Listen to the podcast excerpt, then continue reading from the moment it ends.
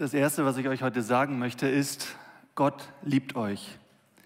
Gott liebt euch über alles, so doll, dass ihr euch das gar nicht vorstellen könnt, wie groß Gottes Liebe zu euch ist. Ist das nicht der Wahnsinn? Können wir uns nicht vorstellen, ich weiß, aber es ist so. Die Bibel sagt das immer wieder. Und ähm, ich finde das auch so schön, wie ich hier eben stande und den Takt falsch gemacht habe und der Applaus, das war alles durcheinander, aber ich weiß, Gott hat sich trotzdem darüber gefreut. Wollen wir nochmal einen Applaus für Jesus geben? Das ist der Grund, warum wir hier sind.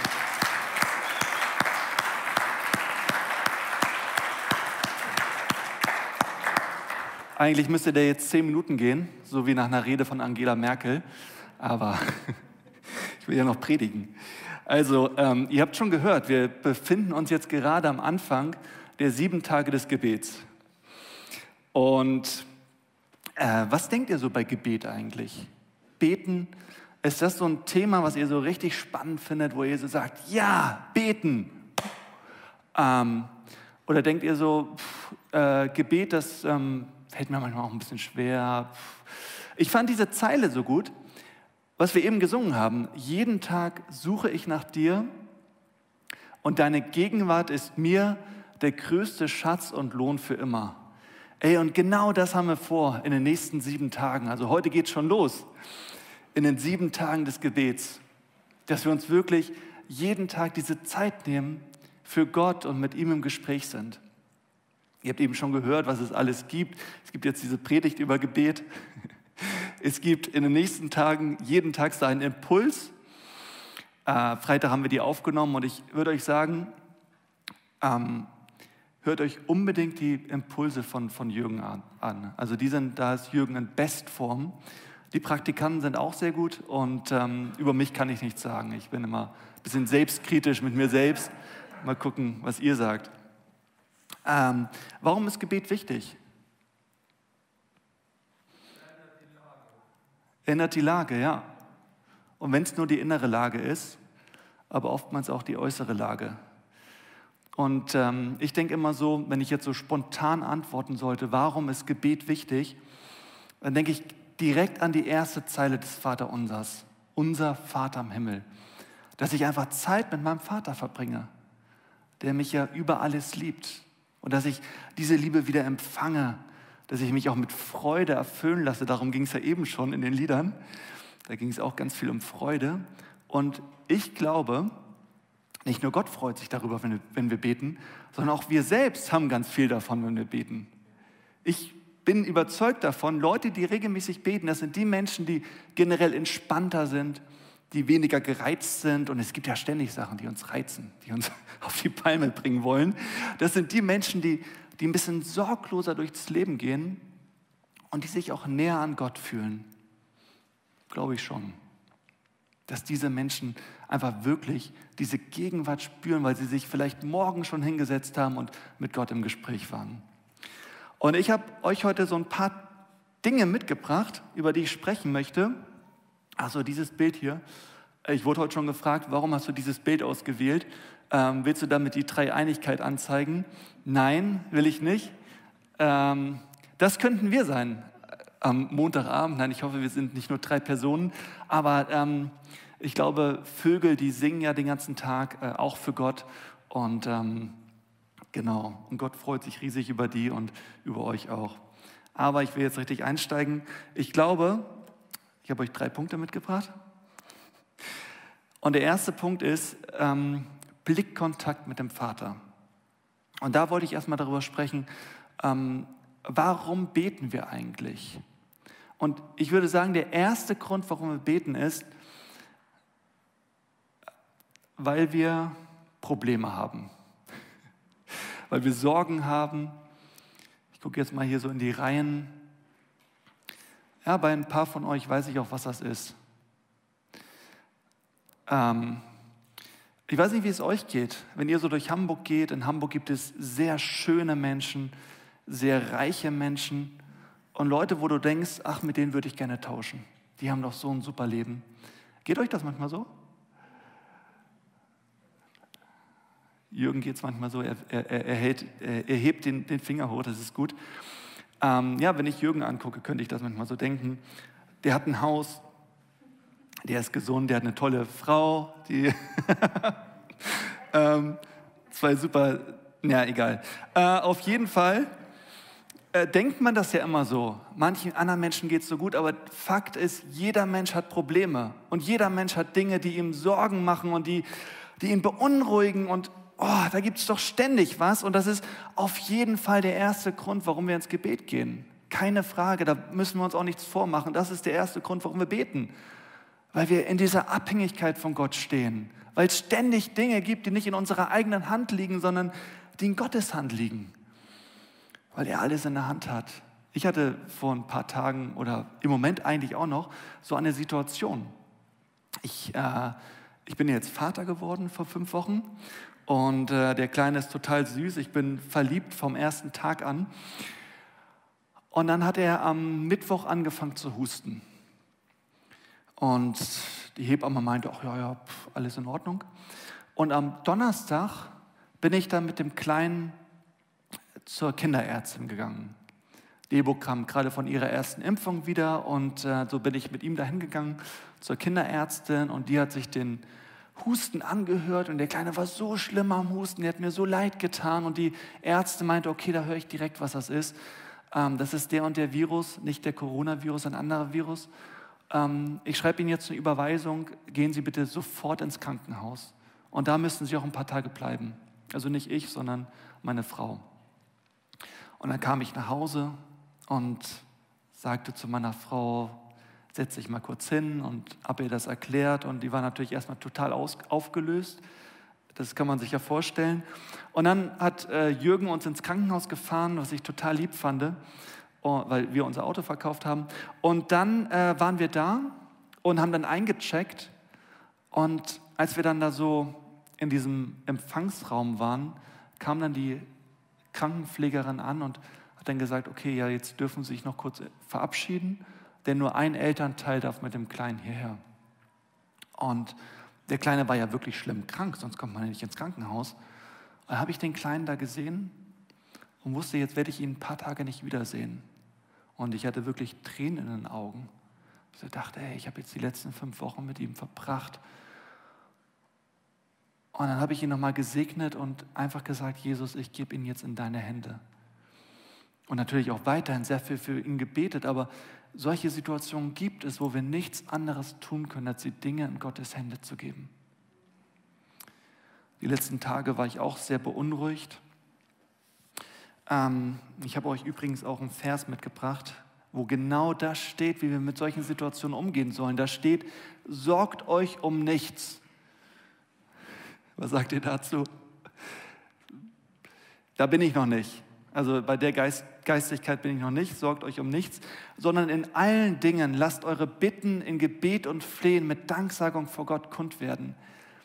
Und ganz ehrlich, ich finde, wir sollten, man müsste eigentlich diesen Vers umdrehen. Erstmal dieses, lasst alles vor Gott kund werden und legt es in seine Hände und dann nehmen eure Sorgen vielleicht ein bisschen ab. Dann gelingt das vielleicht dass wir ein bisschen weniger Angst haben vor der Zukunft. Und dann geht es noch weiter, das, was ich euch nach jedem Gottesdienst zuspreche.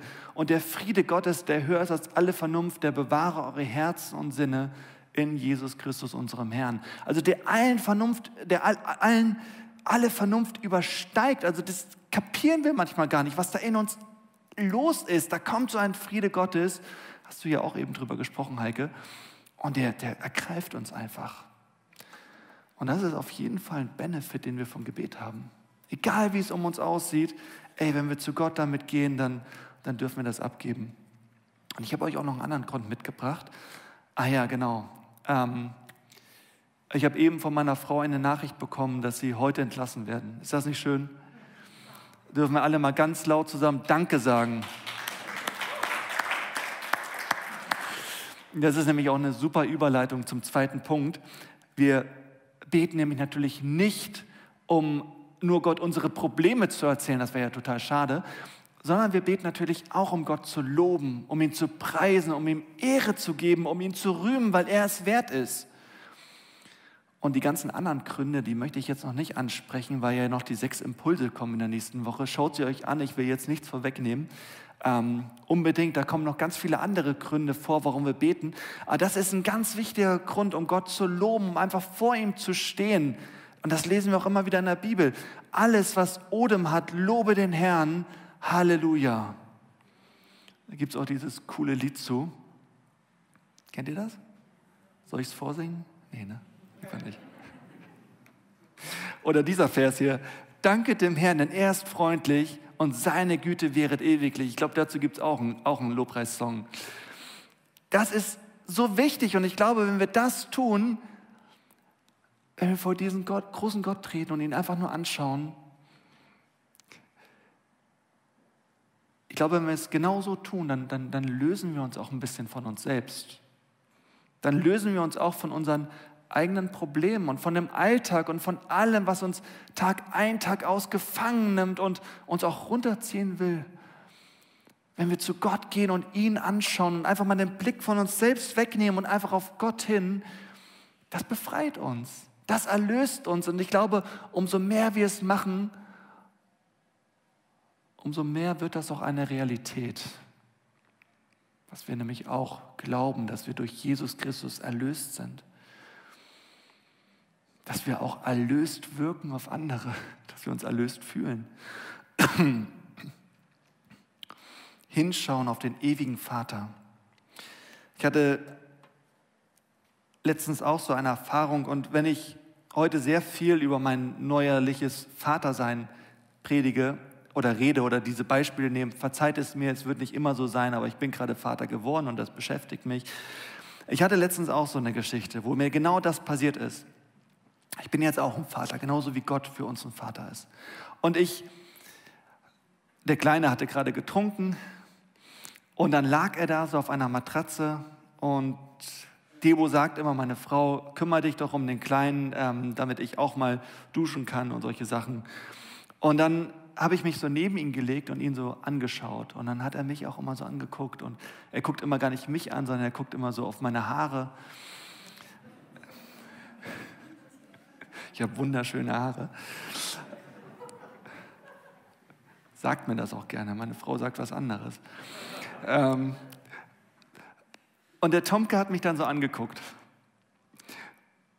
Und dann habe ich mal so einen Test gemacht, weil sonst guckt er ja immer überall woanders hin ne? und guckt sich dann die Lichtstrahlen an und guckt irgendwie immer so, so im Raum herum.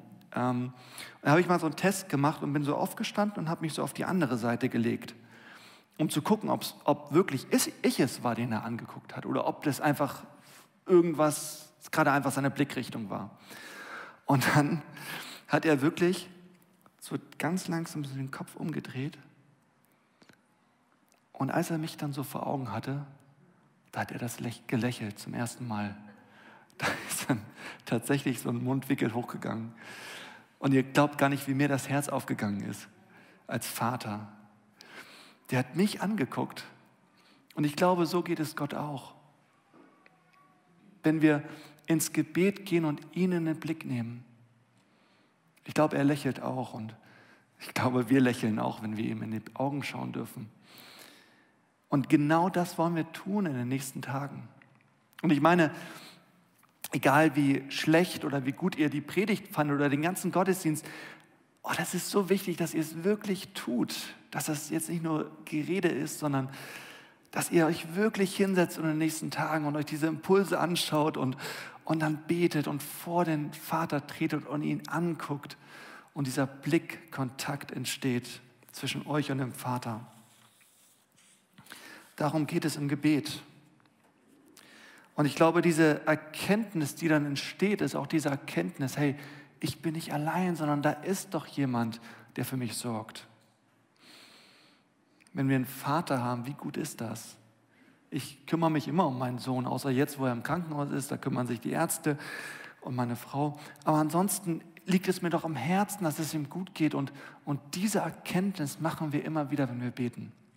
Und wenn wir das jeden Tag so machen, wenn wir das jeden Tag machen, dann, ich glaube, dann wird sich auch so etwas wie, wie eine Vertrautheit entstehen. Ich finde es immer so schade, wenn ich von Vätern höre, die gerade Papa geworden sind und dann irgendwie auf Montage müssen und dann vier Wochen erstmal nicht da sind. Ja, wenn die Kinder ihre Väter wiedersehen, wissen sie nicht, wer das ist, aber wenn wir es jeden Tag machen, dann entsteht so eine Vertrautheit und das dürfen wir mit unserem himmlischen Vater machen. Und damit können wir in den nächsten Tagen anfangen.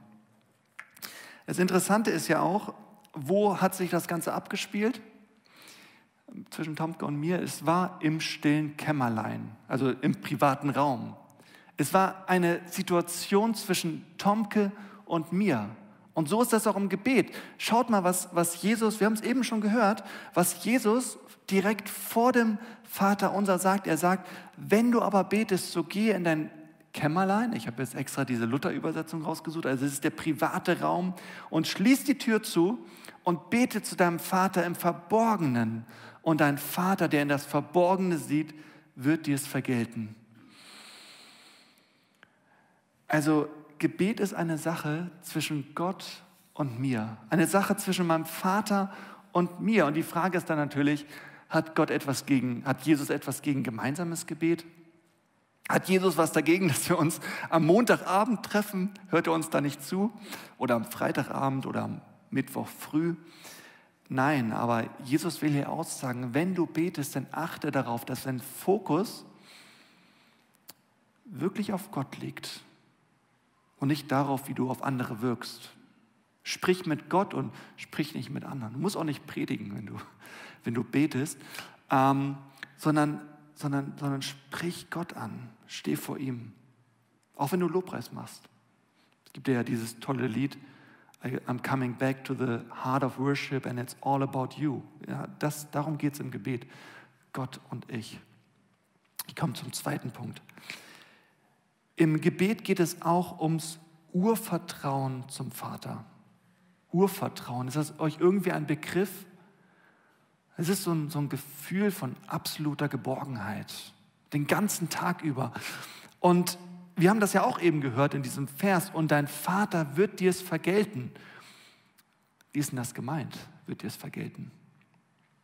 Ich habe ja eben schon gesagt am Anfang, die Hauptmotivation, warum wir beten, ist, dass wir an Gott irgendwelche Bitten richten, dass wir ihm sagen, Gott, das und das brauche ich und bitte erfüll das. Und das ist auch die Hauptunmotivation, warum viele von uns nicht beten, weil wir sagen, bringt doch eh alles nichts. Ich habe doch vor ein paar Jahren dafür gebetet und ich habe, das ist trotzdem passiert.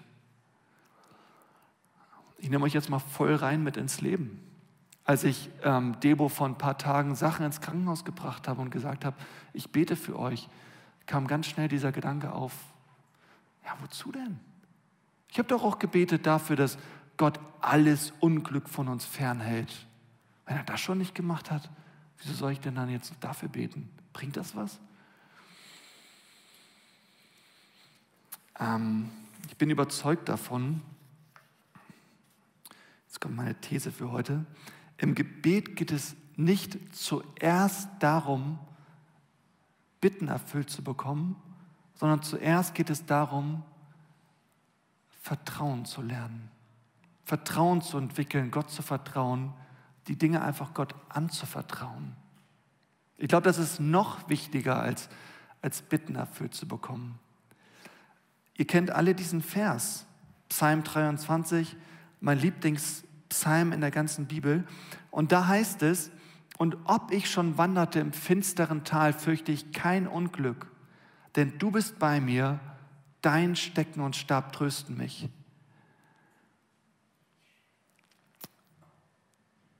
Ich fürchte kein Unglück. Was für ein krasses Vertrauen ist das? Was für eine krasse Furchtlosigkeit. Ja, weil Gott ist bei dieser Person. Oder Jürgen wird im Impuls Nummer 6 darüber reden. Da heißt es ja in der sechsten Bitte des Vaterunsers, und führe uns nicht in Versuchung, sondern erlöse uns von dem Bösen. Also es gibt da ständig Böses in dieser Welt, was uns bedroht, was uns Angst macht, was uns einnehmen will, was, was, was uns schaden will. Aber wenn wir mit Gott durchs Leben gehen, dann brauchen wir da gar nicht so eine Angst für zu haben.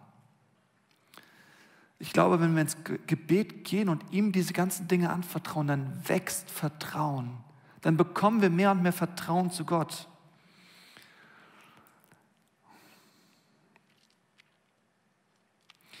So geht mir das, wenn ich ähm, bin jetzt ein Vater, kommt jetzt noch eine Story.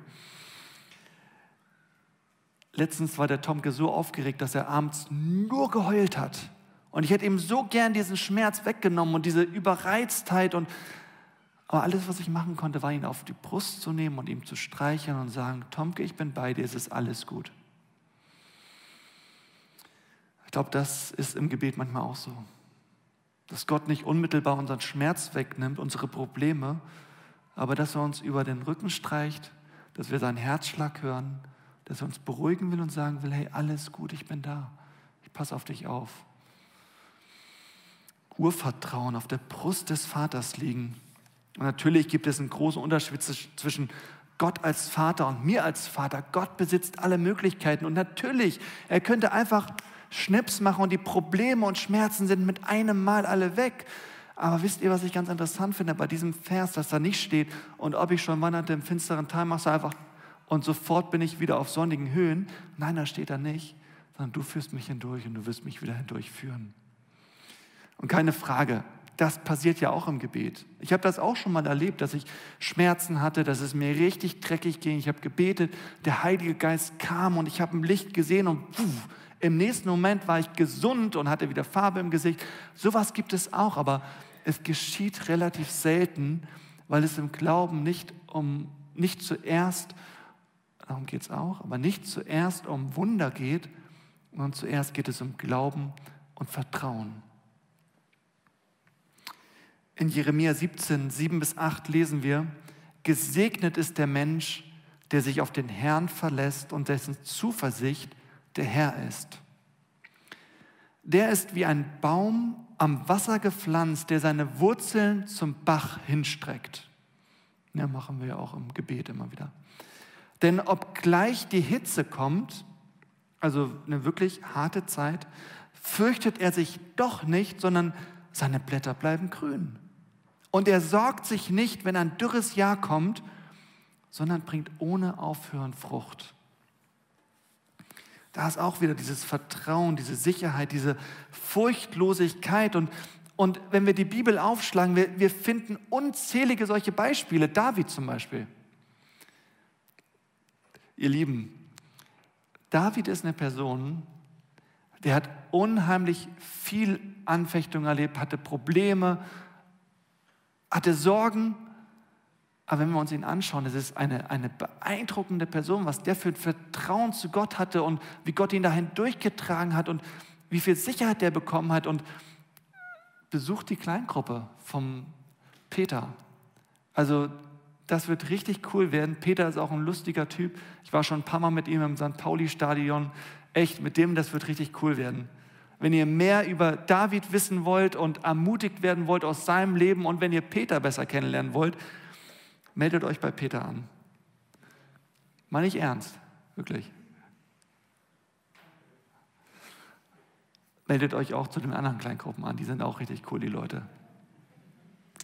Ich finde das so schön an der Bibel, dass sie so super realistisch ist. Dasselbe sehen wir bei Mose, bei Paulus, Wisst ihr, ich kann euch jetzt irgendeinen Bibelvers aus der Bibel zeigen und sagen, und dann sagt ihr so, aber Gott, der erhört doch nicht jedes Gebet, ich fühle mich doch trotzdem manchmal unsicher. Ja, aber wenn wir uns dann die Geschichten der Bibel anschauen, die Personen, dann, dann sehen wir, oh, das ist so schön realistisch, die haben es auch geschafft. Und die sind auch mit Gott da durchgegangen und haben ihm vertraut. Abraham ist noch so ein Beispiel. Wie viel Unsicherheit und wie viel, puh, der musste ständig im Glauben leben. Und dann lesen wir über ihn, Abraham setzte sein ganzes Vertrauen auf den Herrn und so fand er Gottes Anerkennung. Und in Hebräer, da, in einem Brief an die Hebräer, da, ähm, dem Hebräerbrief, da werden auch so ganz viele Glaubenshelden der Bibel beschrieben und dann steht da, ohne Glauben ist es unmöglich, Gott zu gefallen. Ich weiß, wir reden immer über so alles Mögliche, was wir nicht müssen als Christen. Aber ich glaube, das findet Gott ganz, ganz wichtig, dass wir Vertrauen zu ihm haben, dass wir ihm glauben. Das ist das Wichtigste, dass wir Gott vertrauen. Denn wer zu Gott kommen will, muss glauben, dass er ist, ist mit einem S und dass er denen, die ihn suchen, ihren Lohn geben wird. Was hat das mit Beten zu tun? Dieses Vertrauen, das lernen wir beim Beten, das lernen wir erst beim Vater. Nee, es gibt so vieles, was wir wollen im Leben. Wir wollen Karriere machen, wir wollen Geld, wir wollen Gesundheit, wir wollen Ansehen und wir dürfen das alles zu Gott bringen, keine Frage. Und wir dürfen es ihm anvertrauen, aber das Wichtigste ist, dass wir es wirklich abgeben und Gott vertrauen und sagen, hey Gott, bei dir ist es gut aufgehoben. Ich glaube, das befreit uns, das erlöst uns und dadurch bekommen wir Vertrauen. All denen, die ihn, die Jesus aufnahmen und an seinen Namen glaubten, also die ihn aufnahmen, die ihnen ihr Leben in ihr Leben reinließen, die ihr Leben Jesus anvertrauten, denen gab er das Recht, Gottes Kinder zu werden. Denen gab er das Recht, zu Gott Vater sagen zu dürfen, ihn so nennen zu dürfen. Und ich habe noch einen Vers, da geht es auch um Kinder. Wenn ihr nicht umkehrt und werdet wie die Kinder, werdet ihr nicht in das Himmelreich hineinkommen. Und dazu komme ich zu meinem letzten Punkt. Wieder Kind sein. Ihr seid ja noch relativ nah dran, ne? Gerade im Teenageralter. Seid ihr schon in der Pubertät? Das können eure Eltern wahrscheinlich besser sagen als ihr. Aber ein paar nicken.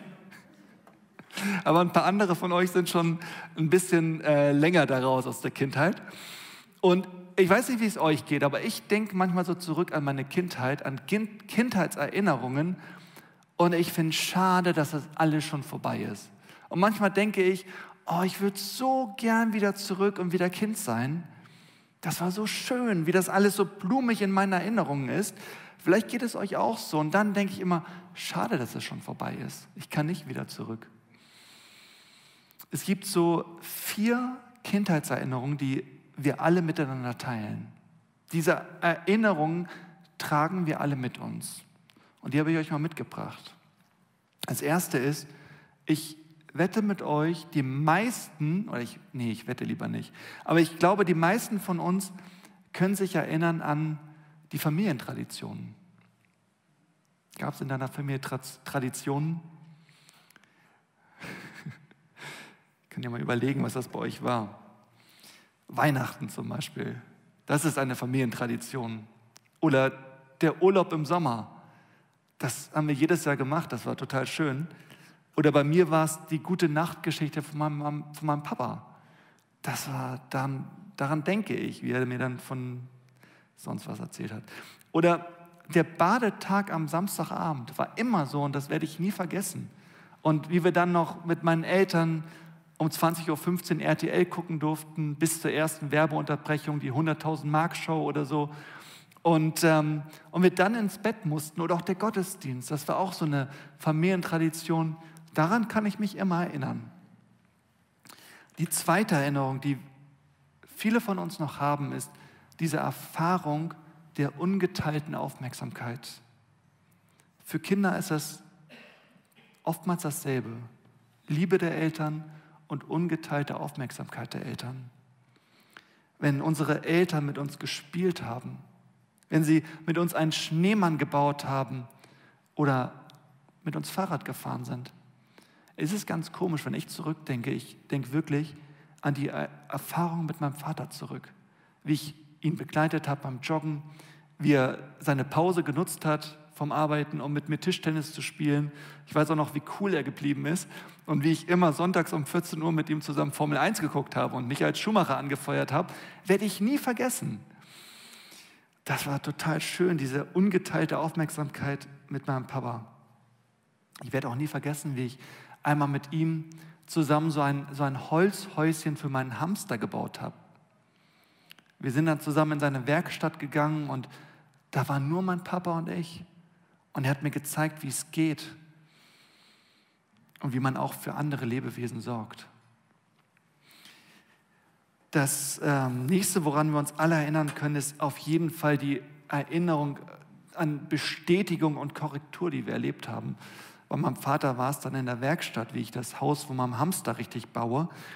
Und woran wir uns auch alle erinnern können, ist dieses Gefühl von Sicherheit. Ich hoffe, dass wir uns, also vielleicht können wir uns auch nicht alle, aber dieses Gefühl von Sicherheit, wenn ich nachts Angst vor der Dunkelheit hatte, dass ich zu meinem Papa und meiner Mama gehen konnte und, und bei denen Sicherheit bekommen habe. Wenn ich einen Albtraum hatte, dass ich da anklopfen durfte und zwischen ihnen im Bett schlafen durfte. Und da hatte ich Sicherheit. Und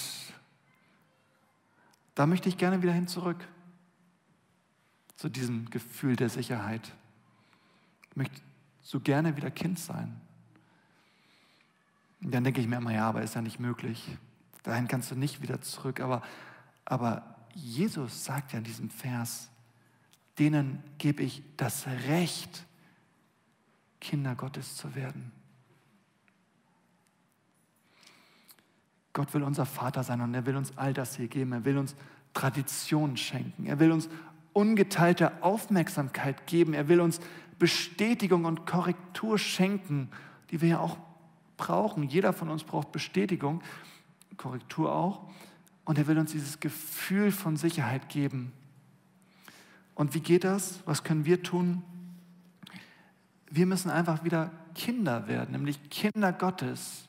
Gott dieses Vertrauen entgegenbringen, dieses kindliche Vertrauen, was wir uns auch damals zu unseren Eltern hatten, das dürfen wir immer noch haben, nämlich zu Gott, unserem himmlischen Vater. Und die letzte Frage ist natürlich, wie geht das?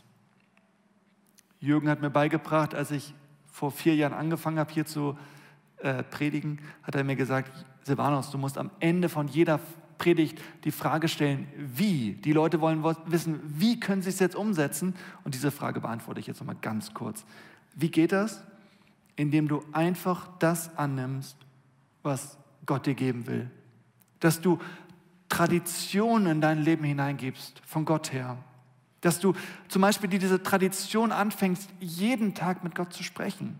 So eine Regelmäßigkeit, vielleicht jeden Tag, was weiß ich, wie viele Minuten es bei dir sind. Oder dass du mit anderen, mit deiner lokalen Familie, mit deinen Brüdern und Schwestern, mit der Gemeinde zusammen Tradition lebst. Gott will dir ungeteilte Aufmerksamkeit geben, keine Aufmerksamkeit schenken, keine Frage. Das tut Gott, wenn du betest, aber Gott wünscht sich auch, dass auch du ihm ungeteilte Aufmerksamkeit schenkst. Gott möchte dich bestätigen, die Bestätigung geben, dass du so wie du bist in seinen Augen vollkommen geliebt bist. Aber er will dich auch korrigieren, wo dein Leben noch leichter, noch besser werden kann. Und ich glaube, genau das erlebe ich im Gebet ganz oft, wenn ich ins Gebet gehe, dass Gott mein Leben ordnet, dass er mir Orientierung schenkt. Und ich glaube, der Benefit von alledem wird sein, dass Gott uns ein Gefühl von Sicherheit gibt.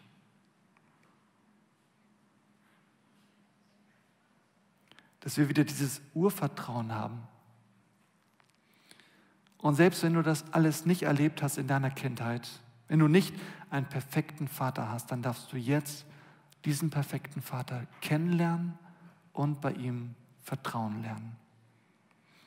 Und dazu möchte ich euch noch einladen. Vielleicht hast du das Ganze noch nie bewusst angenommen. Vielleicht hast du noch nie gesagt, Jesus, das nehme ich für mich persönlich an. Ich habe so oft gehört, aber ah, angenommen habe ich es noch nie. Dann lade ich dich ein, einfach eine Entscheidung zu treffen. In diesem Vers haben wir gehört, alle, die Jesus angenommen haben, denen gab er das Recht. Hat er dir schon das Recht gegeben? Er gibt uns das Recht, aber lasst es uns annehmen. Und diejenigen von euch, die es schon angenommen haben, ja, was soll ich euch sagen? Natürlich, macht mit bei den sieben Tagen des Gebets. Kommt zu eurem Vater und lernt bei ihm Vertrauen und schaut euch die Impulse an. Und ihr, die ihr vielleicht neu in Hamburg seid, ich weiß, ihr seid nur zu Besuch, aber wenn ihr nach Hamburg zieht oder wenn ihr neu in dieser Gemeinde seid, dann dürft ihr euch auch dieser Familie anschließen. Dieser Familie, wo wir alle den gemeinsamen Vater haben, den wir immer besser kennenlernen dürfen. Und Jetzt bin ich am Ende meiner Predigt angekommen und ich möchte euch ganz gerne noch den Segen Gottes für die nächste Woche zusprechen. Dazu steht doch alle einmal auf.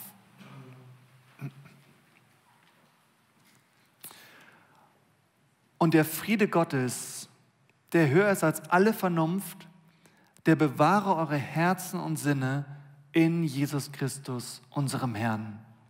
Amen.